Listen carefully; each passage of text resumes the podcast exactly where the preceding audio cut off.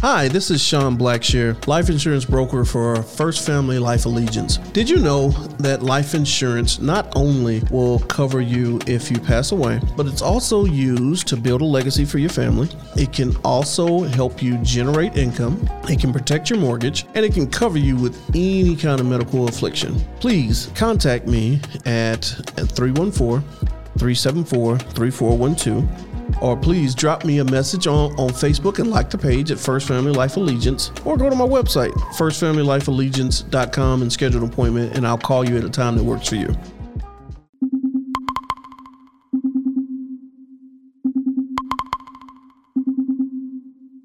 Welcome to Title VII, the movement, hashtag the right to sue, the podcast that speaks of the specific world world subject of employment as it pertains to workplace discrimination and its defender, the controversial Title VII of the Civil Rights Act of 1964. I'm Paige. And I'm Griffin. We'd like to ask you to please subscribe to this podcast and make sure you listen to us on Apple Podcasts, Spotify Podcasts, or wherever you listen to your podcasts. The Seventh Amendment of the Civil Rights Act of 1964, Title VII, covers both state and federal laws prohibiting employment discrimination, outlining five major protected classes race, color, religion, sex, and national origin. The Commission's vocation is to function as a national law firm working collaboratively to maximize its impact on employment discrimination, working to obtain justice for victims of discrimination by resolving lawsuits brought on behalf of groups of individuals or even one person I myself having been one such a person. The professed mission of the EEOC's Office of General Counsel, OGC, is to conduct litigation on behalf of the Commission to obtain relief for victims of employment discrimination and ensure compliance with the statutes that EEOC is charged with enforcing. The topic is workplace discrimination in reference to a black employee subject to racist language and images, the U.S. Equal Employment Opportunity Commission charged in a lawsuit that a moving company violated federal law by subjecting an African American employee to racial harassment and forcing him to quit to escape the abuse. In its suit, the EEOC charges that a supervisor frequently made comments such as white power. If you're not white, you're not right and used the N word to refer to an African American employee. The supervisor also told the employee to get out of a room because they were having a Ku Klux Klan meeting. A troll doll was even painted black, with the post attached to the troll doll with the employee's name on it, and the doll was hung in the middle of the facility. The EEOC says that despite the employee's complaint about the troll doll, the company failed to take adequate action. This misconduct created an unlawfully hostile work environment for the employee, forcing him to resign to escape further mistreatment. In the case of Paige versus AE or Paige versus LS, the defendant did not remember referring to me being Paige using the N word.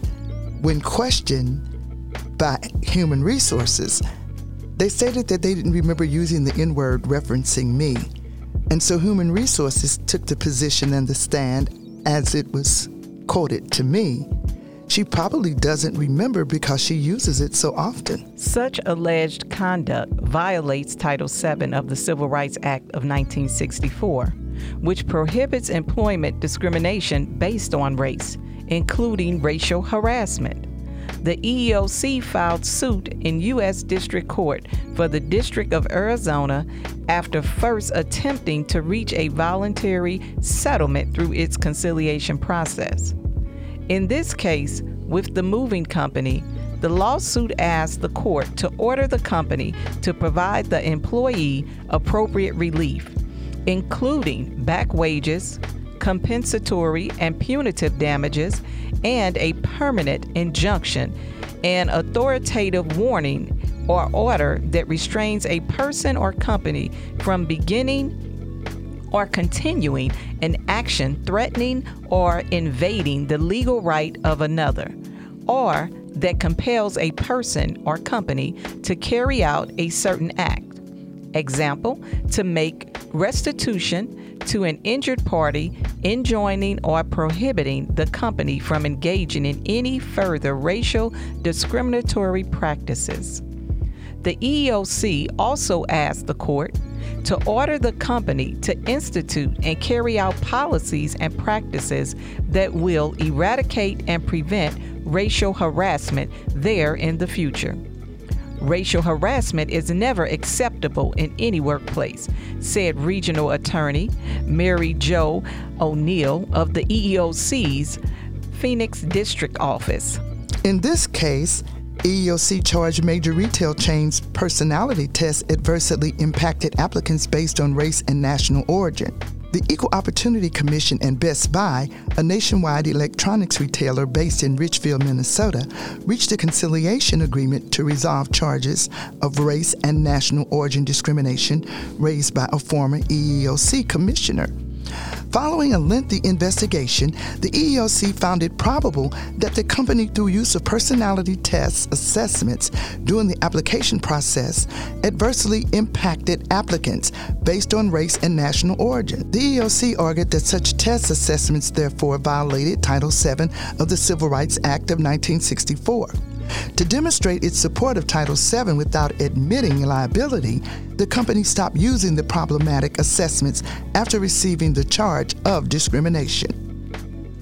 Because of the EEOC's investigation without litigation, Best Buy agreed to implement many best practices nationally, such as modifying its hiring process, adding staff to recruit and monitor the hiring of minorities, creating comprehensive in house training modules for hiring managers and forming regional diversity and inclusion committees where employees in the field and at the corporate level are empowered to address and prevent barriers to equal employment. It was also determined that Best Buy will also conduct regular evaluations of its hiring performance and submit regular reports to the EEOC for several years.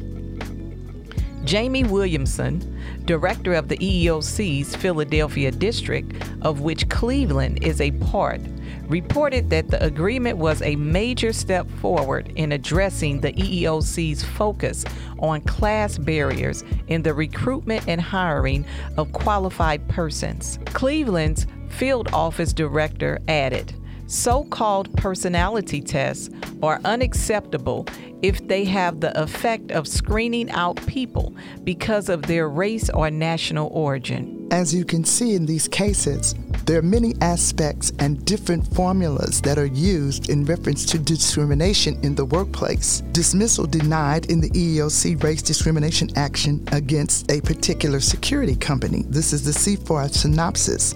In this particular case, a federal district court in Maryland denied in part an employer's motion to dismiss a race discrimination action brought on behalf of an African born security guard by the EEOC. And instead, they granted the EEOC's motion to stay so that the commission could amend its deficit pre suit letters of determination that were the subject of the employer's motion to dismiss. This is an important ruling for employers facing systematic EEOC actions, particularly regarding the strategy to challenge whether the EEOC has satisfied its Title VII pre suit obligations. This is a case background. The EEOC alleged that MVM subjected a group of African born employees to national origin discrimination, consisting of a hostile work environment, and unlawful retaliation. In October of 2013, MVM hired a new project manager to oversee 400 security personnel, approximately half of whom were African or foreign born blacks. Within weeks of his hire, the project manager allegedly began complaining that there were too many Africans on the contract, that he could not be comfortable working with foreigners of whose accents he couldn't understand. During the project manager's tenure, MVM also allegedly engaged in a variety of negative actions against African and foreign born black security personnel, including denying them leave, forcing them to work on their scheduled days off, forcing them to work extra hours beyond their scheduled shifts, assigning them to undesirable posts, subjecting them to heightened scrutiny, disciplining them more harshly than called for by its discipline policy, intimidating and threatening them with termination and denying them union representation so as to facilitate the imposition of discipline, suspensions, and termination without cause. Nine terminated employees filed charges with the EEOC. After the EEOC investigated the charging party's complaints, it issued letters of determination, LODs, finding that there was reasonable cause to believe MVM had violated Title VII by discriminating against the charging parties through unequal terms, conditions, and privileges of employment because of national origin, and or had retaliated against the charging parties for engaging in protected activity. Following unsuccessful conciliation, the EEOC brought suit on behalf of the charging parties and a group of alleged aggrieved individuals. Amended, the complaint alleged five counts of violations of Title VII, consisting of a pattern or practice of discriminatory treatment based on national origin, disparate terms and conditions of employment based on national origin, a hostile work environment based on national origin, discharged and constructive discharge based on national origin, and unlawful retaliation. In its motion to dismiss, MVM primarily argued that the amended complaint contained claims of disparate treatment on behalf of a group of aggrieved individuals, including claims of discriminatory termination and constructive discharge, which went beyond the scope of underlying LODs. MVM also argued discrimination based on perceived national origin was not cognizable, clearly identifiable, that certain allegations in the amended complaint were based on incidents that do not rise to the level of adverse employment actions, that the EEOC failed to state a plausible, reasonable, or probable claim for constructive discharge, and that the EEOC failed to state a plausible claim of retaliation arising from the termination of one employee. In its motion to stay, the EEOC requested that the court stay the proceedings for 45 days to afford it an opportunity to amend its LODs and engage in conciliation efforts based on the amended LODs. The court granted the EEOC's motion to stay and denied most of MVM's motion to dismiss. First, in addressing the EEOC's motion to stay, the court noted that in the absence of a stay, either the court would have to engage in detailed, fact based analysis of the adequacy of the LODs, or the EEOC would dismiss and refile the case. In support of staying the case, the court noted that its conclusion was supported by the Mach Mining versus EEOC. In this case specifically, the court held that in regards to MVM's rigid position, the EEOC may have only one opportunity to provide notice of charges through its LOD was inconsistent with Mach Mining to allow additional opportunities to provide notice of charges and engage in conciliation. Precisely the steps that the EEOC sought to accomplish through its proposed stay. Accordingly, the court granted the EEOC's motion to stay. If the EEOC decides that there is probable cause to believe that there was discrimination, both parties are issued a letter of determination advising that there is reason to think that discrimination happened. This letter of determination says that the employee and the employer can come to the agency to try to settle the charge through a process known as conciliation.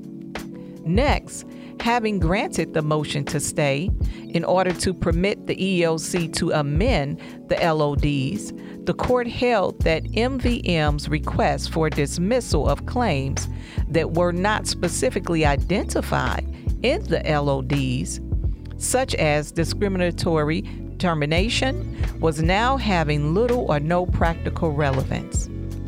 MVM's motion to dismiss claims alleging discrimination on the basis of perceived national origin.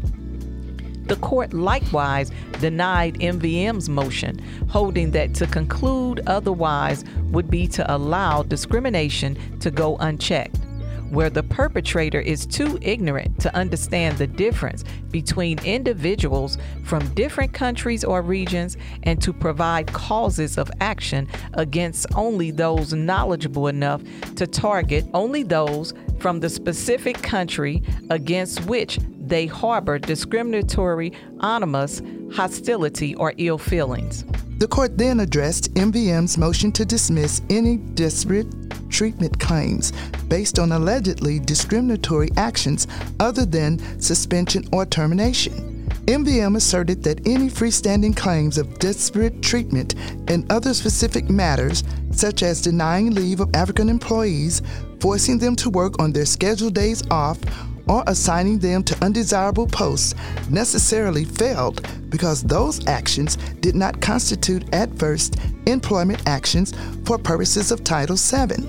The EEOC argued that it was making no such discrete, individually separate, or distinct claims, but rather that the various discriminatory acts, short of suspension and termination, that were referenced in the amended complaint were offered collectively to establish a hostile work environment. The court rejected the EEOC's argument and granted MVM's motion to dismiss the national origin disparate treatment claim, noting that hostile work environment, discriminatory termination, and retaliation claims were separately pleaded in other courts. The court also denied MVM's motion to dismiss constructive discharge and retaliation claims, holding that the EEOC plausibly stated claims for both. Accordingly, the court denied in part and granted in part MVM's motion to dismiss and granted the EEOC's motion to stay. The implications for employers since the U.S. Supreme Court issued its decision in the Mach Mining case whether the EEOC fulfilled its pre suit obligations under Title VII has become a major area of focus for employers in EEOC lawsuits. Although the court generally acknowledged that the letter of determinations were deficient, it avoided closely scrutinizing these pre suit letters and allowed the EEOC to amend any deficiencies. Accordingly, while employers should not let one district court's opinion deter them from challenging whether the EEOC fulfilled its pre suit obligations, they should be cognizant that some courts will be more forgiving in allowing the EEOC to revisit failures to meet these obligations as opposed to outright dismissing EEOC lawsuits. In the citing of another case, we find that the owner frequently used racial slurs and forced out the manager who opposed hiring discrimination. The EEOC charged a Buffalo, New York staffing company in Buffalo that places employees with clients throughout the Western New York district with violations of federal laws prohibiting hiring discrimination. According to this complaint, the EEOC contends that the staffing company either refused to hire highly qualified black applicants or place them in the lowest paying rate, the least desirable jobs. EEOC alleged that staffing companies' owners regularly referred to black applicants using the N word, instructed their staff to comply with clients' race and sexual preferences. According to the complaint, EEOC alleged that the staffing company's owner regularly referred to black applicants using the N word instructed her staff to comply with clients' race and sex preferences, placed employees in positions based on race and sex, and rejected pregnant applicants. Additionally, the complaint alleges that applicants over the age of 50, applicants with disabilities, and those whom the company deemed disabled were routinely rejected by Staffing Solutions. EEOC contends that applicants, when properly asked for their date of birth and about injuries and medical conditions, and that the staffing company rejected applicants considered too old and those who revealed health issues such as cancer, blindness, or back injuries. Finally, the EEOC charged that an office manager for the company complained about the illegal hiring practices and voiced objections to the owner's repeated use of racial slurs, but was warned that she would be fired if she failed to comply. The office manager felt she had no choice but to resign. The company's alleged hiring practices violated Title VII of the Civil Rights Act of 1964, the Americans with Disabilities Act, and the Age Discrimination in Employment Act, which prohibits discrimination on the basis of age, disability, race, or sex, as well as retaliation. The EEOC filed suit in U.S. District Court for the Western District of New York. EEOC versus staffing of WNY Inc. Civil action after first attempting to reach a pre litigation settlement through its conciliation process. The EEOC seeks back pay, compensatory, liquidated, and punitive damages and injunctive relief. The agency's litigation effort was led by trial attorneys. The EEOC stepped up and sent a clear message. The EEOC's New York District Director added Staffing companies are playing an increasingly large role in our economy. The EEOC will fight to ensure that they do not become an instrument of discrimination. The law is clear that hiring discriminatory client requests are illegal eliminating barriers in recruitment and hiring, and preserving access to the legal system by eliminating retaliation are national priorities identified by the EEOC's Strategic Enforcement Plan, SEP. The EEOC's Strategic Enforcement Plan's mission is to prevent and remedy unlawful employment discrimination and advance equal opportunity for all in the workplace, bringing its realization the Commission's vision of respectful and inclusive workplaces by pursuing the following strategic objectives and outcome goals combating and preventing employment discrimination through the strategic application of EEOC's law enforcement authorities. The goals are discriminatory employment practices are stopped and remedied, and victims of discrimination receive meaningful relief, and enforcement authorities are exercised fairly and efficiently based on the circumstances of each charge or complaint. The corresponding outcome goals are members of the public understanding the employment discrimination laws and knowing their rights and responsibilities under these laws, and employers, unions, and employment agencies covered entities preventing discrimination, effectively addressing EEOC issues, and supporting more inclusive workplaces. The corresponding outcome goals are building a culture of respect and accountability, resources aligning with priorities to strengthen outreach, education, enforcement, and service to the public presenting clear and realistic strategies for achieving each goal and identifying 12 performance measures with yearly targets to track the EEOC's progress as it approaches the fiscal year 2022. Earlier, we made mention of the EEOC's mission. You are listening to Title VII, the movement, hashtag the right to sue. These were our takeaways. In the 1960s, Americans who knew only the potential of equal protection of the laws expected the President, the Congress, and the courts to fulfill the promise of the 14th Amendment. In response, all three branches of the federal government, as well as the public at large, debated a fundamental constitutional question Does the Constitution's prohibition of denying equal protection always ban the use of racial, ethnic, or gender criteria in an attempt to bring social justice and social benefits. In 1964, Congress passed Public Law 88 352 78 Statute 241, the Civil Rights Act of 1964, prohibiting discrimination on the basis of race, color, religion, sex, or national origin. Provision of the Civil Rights Act forbade discrimination on the basis of sex as well as race in hiring, promoting, and firing. The Act prohibited discrimination in public accommodations and federally funded programs. It also strengthened the enforcement of voting rights and the desegregation of schools. These were our takeaways. You've been listening to Title VII, The Movement, hashtag Right to Sue. We solicit callers from our listening audience. Anyone who feels that they have in some way experienced workplace discrimination in whatever capacity, accuser or accused, individual or management personnel, past, present, or future.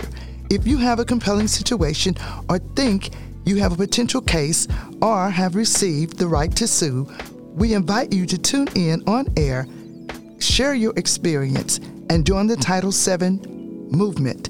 Hashtag the right to sue.